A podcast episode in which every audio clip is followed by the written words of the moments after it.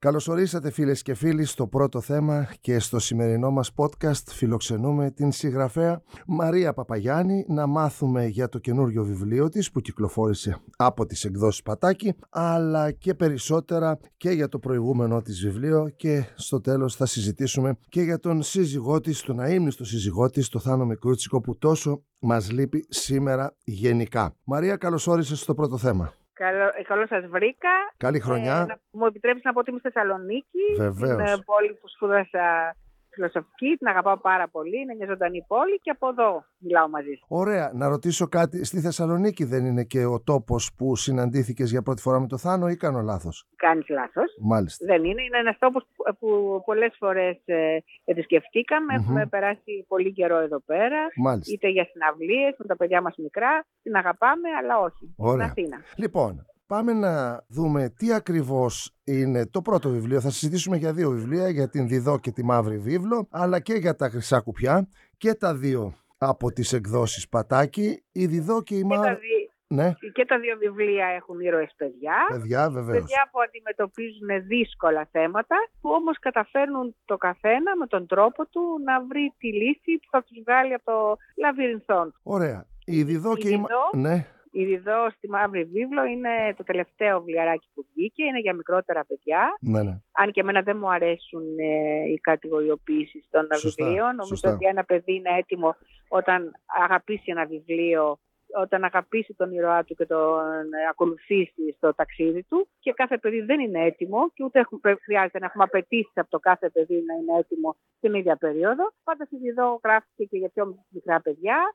Ε, είναι ένα κοριτσάκι πολύ δυναμικό, με πολύ χιούμορ, που είναι τριτάκι, ο αδελφός της του είναι πεντάκι.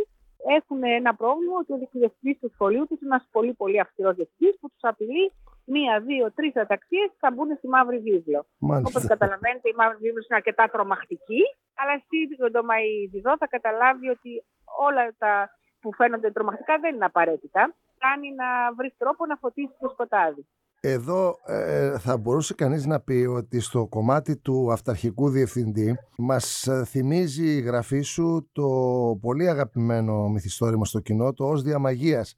Επικοινωνούν τα δύο μυθιστόρηματα αυτά; Ευχαριστώ πολύ Νίκο που το σκέφτηκες αυτό και πραγματικά είναι σαν να επισκέπτεται ο ίδιος διευθυντής σε ε, άλλο σχολείο.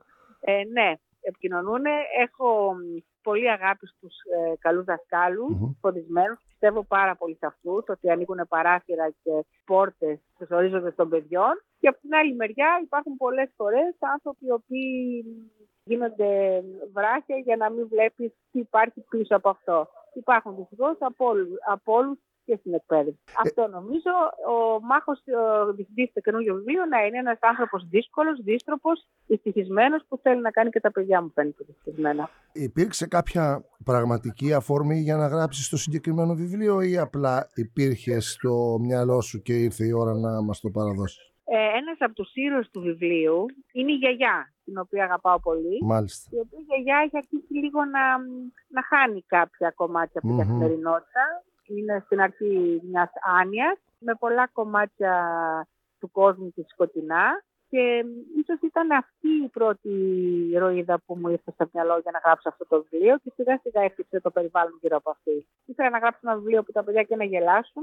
και να προβληματιστούν και να ζήσουν με τη βιδό μια περιπέτεια που στο τέλος θα μας οδηγήσει σε αυτό που νομίζω με έναν τρόπο υπάρχει σε όλα μου τα βιβλία ότι αν ενώσουμε τις δυνάμεις μας και αν πιστέψουμε ένα στον άλλον, ε, θα βρούμε το μονοπάτι που θα μας βγάλει από τα δύσκολα. Άρα εδώ αυτό είναι η κεντρική ιδέα του βιβλίου, ότι να ενώνουμε τα κομμάτια μας για να μπορούμε να βγαίνουμε από τις δυσκολίες που συναντάμε στη ζωή μας. Αυτό προτείνεις στους μικρούς ναι, κοίταξε, και μεγάλους Νίκο, αναγνώστες. Να, να πω την αλήθεια, mm. ένα βιβλίο είναι πολλά πράγματα όπως Βέβαια. η ζωή mm-hmm. που είναι περίπλοκη. Οπότε δεν μου αρέσει να λέω γιατί το κάθε παιδί, και αυτό είναι το εντυπωσιακό, κάθε φορά που πας σε μια τάξη, ε, βλέπεις ότι κάθε παιδί έχει πάρει κάτι διαφορετικό και αυτό είναι ωραίο. Μα, ένα ακα... βιβλίο είναι ένας ολόκληρος κόσμος. Μπορεί να είναι λοιπόν αυτό που το δικό μου γιατί από όπου ξεκίνησε το γράψιμο του βιβλίου, και να συναντήσει ένα τελείως διαφορετικό γιατί ενός μικρού αναγνώστη. Έτσι είναι ακριβώς ναι. και όλοι οι αναγνώστες. Έτσι δεν είναι, Μαρία. Ο κάθε αναγνώστης ε, και με μεγάλοι αναγνώστες είναι τελείως διαφορετικός από τον άλλον. Είναι σαν τα δακτυλικά αποτυπώματα. Ο καθένας εισπράττει κάτι διαφορετικό. Ε, Ακριβώς. Και γι' αυτό να πω την αλήθεια, εγώ με προβληματίζουν πάρα πολύ τα βιβλία που γράφονται με θέμα. Mm-hmm. Γι' αυτό είναι ένα χαρακτηριστικό των βιβλίων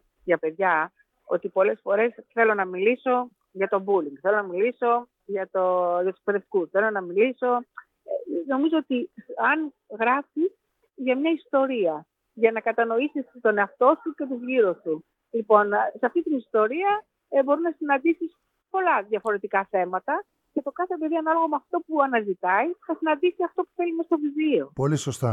Να πάμε λίγο να δούμε και τα Χρυσά Κουπιά που είναι το αμέσως προηγούμενο βιβλίο ναι. από την Διδό και τη Μαύρη Βίβλο. Εκεί τι έχουμε; Πρώτον, μου αρέσει γιατί συζητώντα μαζί σου, πολλές φορές έχουμε πει ότι οι καλές ιστορίες είναι και για μικρούς και για μεγάλους. Ακριβώς, δεν το συζητώ. Και ειδικά για τα χρυσά κουπιά είναι πάρα πολύ μεγάλη που μου έχουν ότι το χαρήκανε το βιβλίο. Είναι ένα βιβλίο για δύο κοριτσάκια που μεγαλώνουν σε μια μεγάλη πόλη, στην Αθήνα ας πούμε, και ο πατέρας τους έχει ένα σοβαρό πρόβλημα υγείας. Η μητέρα τους τη στέλνει στο χωριό, στον παππού τους, ε, για να μπορέσει να είναι δίπλα στον μπαμπά μόνη της. Και τα κοριτσάκια φεύγουν σε έναν άγνωστο τόπο, που άγνωστος τόπος είναι και ένα καλοκαίρι χωρίς τη μαμά και τον μπαμπά. Μάλιστα. Όπου όμως θα βρεθούν σε έναν ε, μικρό τόπο, πιστεύω πολύ στη θεραπευτική δύναμη των μικρών τόπων, της φύσης, όπου οι άνθρωποι έχουν πιο εύκολα ανοιχτά τα σπίτια τους, ε, όπου πιο εύκολα αγκαλιάζουν τα προβλήματα του άλλου και ο καθένας προσπαθεί να βοηθήσει. Σε έναν τέτοιο τόπο τα κορίτσια αναζητήσουν το δέντρο ενός θρύλου μπορεί να βρει την ε, θεραπεία για όλες τις ασθένειες. Λοιπόν, ε, είναι μια περιπέτεια και εκεί. Προσπαθούν να φωτίσουν τα σκοτάδια τους και να βρουν λύσεις στη μεγάλη τους αγωνία και το άγχος τους για την υγεία του μπαμπά τους. Μάλιστα. Εδώ είναι μια παρέα παιδιών που ανακαλύπτουν παράλληλα με όλα αυτά που μας είπες και τη δύναμη της φιλίας, της αγάπης, της θυσίας και θα τολμήσουν... Για, θα... για άλλη μια φορά, ναι. Νίκος, ε, ε, πρωταγωνιστεί αυτό που είπαμε και για το προηγούμενο βιβλίο, ότι το μαζί καμιά φορά είναι όλες οι γλώσσες και όλοι οι καιροί. Μάλιστα. Λοιπόν, είπαμε για τα δύο βιβλία αυτά. Αυτή τη στιγμή η συγγραφέας Μαρία Παπαγιάννη σε ποιο στάδιο βρίσκεται; Γράφεις. Εννοείς αν γράφω Συγγραφικά. Ξανά; Ναι, ναι, ναι. Ναι, ναι. Η αλήθεια είναι ότι έχω ξεκινήσει, έχω ανοίξει την πόρτα για μια καινούργια ιστορία που ελπίζω να να βρει το δρόμο της. Μάλιστα. Λοιπόν, Μαρία, δεν θα μπορούσε σε μια συνομιλία μαζί μου τουλάχιστον να αποφύγουμε να αναφερθούμε στο μέντορά μου θα έλεγα, στον Θάνο Μικρούτσικο, τον σύζυγό σου. Πέρασαν τέσσερα χρόνια χωρίς τον Θάνο και θα ήθελα να μας πεις πόσο μας λείπει σήμερα πρώτα ο άνθρωπος Θάνος Μικρούτσικος και μετά ο καλλιτέχνης. Νο, νομίζω ότι δεν χρειάζεται να το πω εγώ. Οι άνθρωποι αγαπούν τις μουσικές του Θάνου και παίρνουν δύναμη από τα τραγούδια του Θάνου, αλλά και από τις απόψεις και από τις τάσεις του Θάνου απέναντι στη ζωή. Νομίζω ότι καταλαβαίνουν πόσο μεγάλη είναι η απουσία του. Αλλά από την άλλη μεριά αισθάνομαι ότι η μουσική του συνεχίζει να ταξιδεύει. Καλά, αυτό δεν το συζητάμε. Και μετά από μένα και θα συνεχίσει να εμψυχώνει τον κόσμο και τα νέα παιδιά. Εγώ νομίζω ότι αυτό είναι το μεγάλο προσόν όλων αυτών των καλλιτεχνών που όταν φεύγουν, εμένα οι δύο άνθρωποι που με σημάδεψαν είναι ένας είναι ο Θάνος και ο άλλος είναι ο Μάνος Ελευθερίου. Τους έχω καθημερινά μαζί μου γιατί ακούμε τα τραγούδια τους, τους σκεπτόμαστε παράλληλα αυτά τα οποία μας είχαν πει, αυτά τα οποία μας ε, συμβούλευσαν. Παρ' όλα αυτά πιστεύω ότι σήμερα η σκέψη περισσότερο. Και μετά ε, τα τραγούδια του Θάνου, τα, τα καινούρια δηλαδή, γιατί τα παλιά ναι. ήδη υπάρχουν, μας λείπουν. Η σκέψη του σήμερα μας λείπει σε αυτές τις... Ο λόγος του. Ο λόγος του. Ναι, ναι, ναι. Ε, Νίκο, σε πάρα πολλά θέματα σκέφτομαι ότι θα ήθελα πάρα πολύ να ακούσω τη γνώμη του Θάνου για κάποια από τα θέματα που μας ταλανίζουν το τελευταίο καιρό και είναι πάρα πάρα πολλά. Να μας μιλήσει πάλι ο Θάνος για τη βαρβαρότητα της καθημερινότητας για την ανάγκη να αγωνιζόμαστε, για την ανάγκη να είμαστε κάθε μέρα κοντά στις πληγές και στις δυστυχίες του κόσμου, να έχουμε τα μάτια μας και τα αυτιά μας ανοιχτά στις πληγές του άλλου. Και αυτό, επειδή μιλάμε για βιβλία για παιδιά, νομίζω είναι πολύ σημαντικό, γιατί ο Θάνος αγαπούσε πολύ τα παιδιά και μιλούσε πάρα πολύ στους νέους. Έχουμε κάνει άλλωστε μαζί με τον Θάνο θέατρο για παιδιά, mm-hmm. τραγούδια για παιδιά. Νομίζω ότι και με τη βία που βλέπουμε μέσα στις, στις σχολικές κοινότητες, ας πούμε, είναι πολύ σημαντικό να μπορέσουμε να διδάξουμε στα παιδιά μας την ανάγκη να είναι ανοιχτή στη δυστυχία του άλλου που δεν είναι καθόλου μακριά από εμάς. Είτε είναι ένας πόλεμος, είτε είναι μια καταστροφή, παιδιά χωρίς ε, οικογένειες, χωρίς αγκαλιές, χωρίς ζέστα, χωρίς ε, ορίζοντα. Νομίζω ότι ο Θάνος αυτό που είχε αγωνία και στο τέλος έλεγε ήταν ότι έχει ζήσει μια πλούσια ζωή, ήταν έτοιμος να φύγει, αλλά αυτό που τον απασχολούσε ήταν ότι δεν θα έβλεπε την κοινωνία την άλλη, τη δίκαιη, την ανθρώπινη. Σκέφτομαι λοιπόν ότι με έναν τρόπο το έργο του θα συνεχίσει να ταξιδεύει προς αυτή την κοινωνία.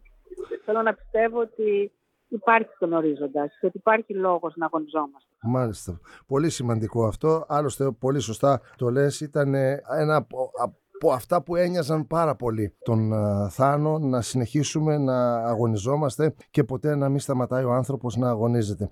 Μαρία, έτσι όπως μιλάμε και έτσι όπως βρίσκεσαι στο υπέροχο ε, τοπίο της παραλίας της Θεσσαλονίκης. Αν κανείς σου ζητούσε να έρθει στο μυαλό σου ένα τραγούδι του Θάνο Μικρούτσικου, ποιο θα ήταν αυτό; Ένα από, τα, από αυτά που έλεγε ο Θάνος, mm. το χόρυψε πάνω στο φτερό του Καρχαρία σίγουρα, ήταν ε, αυτό που έλεγε στους νέους, αυτό που έλεγε στα παιδιά μας, αυτό που ε, ήθελε να είναι ο καθημερινός αγώνας, δηλαδή να προσπαθούμε να ξεπεράσει ο καθένας τις δικές του δυνατότητες και να δει τι υπάρχει πάνω από αυτά αλλά αγαπάω πάρα πολύ και ένα ακόμα τραγούδι, το οροσκόπιο, που λέει «Ο χρόνος δεν είναι με το μέρος κανενός και στην πληγάδα του περνάει καθένας μόνος» του Αλκιαλκαίου. Μάλιστα. Εγώ λοιπόν ε, αφού κλείσουμε και ολοκληρώσουμε τη σημερινή μας ε, συνομιλία θα ακούσουμε το οροσκόπιο του Άλκη Αλκαίου έναν άλλον ε, δημιουργό που πάρα πολύ αγαπούσε ο Θάνος και πάρα πολύ τον είχε στις συζητήσεις του.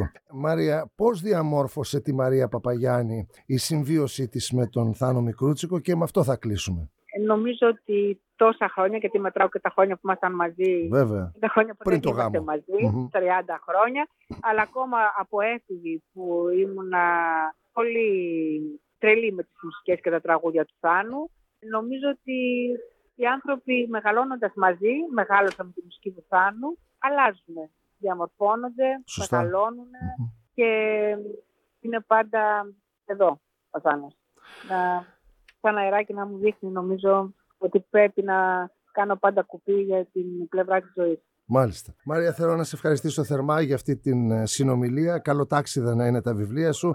Πάντοτε όταν ένα βιβλίο πάει στον πάγκο του βιβλιοπολίου, εμείς ευχόμαστε για το επόμενο. Αυτή θα είναι και η ευχή μου και πάντα να είσαι υγιής και δημιουργική. Σε ευχαριστώ θερμά. Να είμαστε καλά. Ακούμε λοιπόν φίλες και φίλοι το οροσκόπιο, ένα τραγούδι σε στίχους του Άλκη Αλκαίου και μουσική του Θάνου Μικρούτσικου.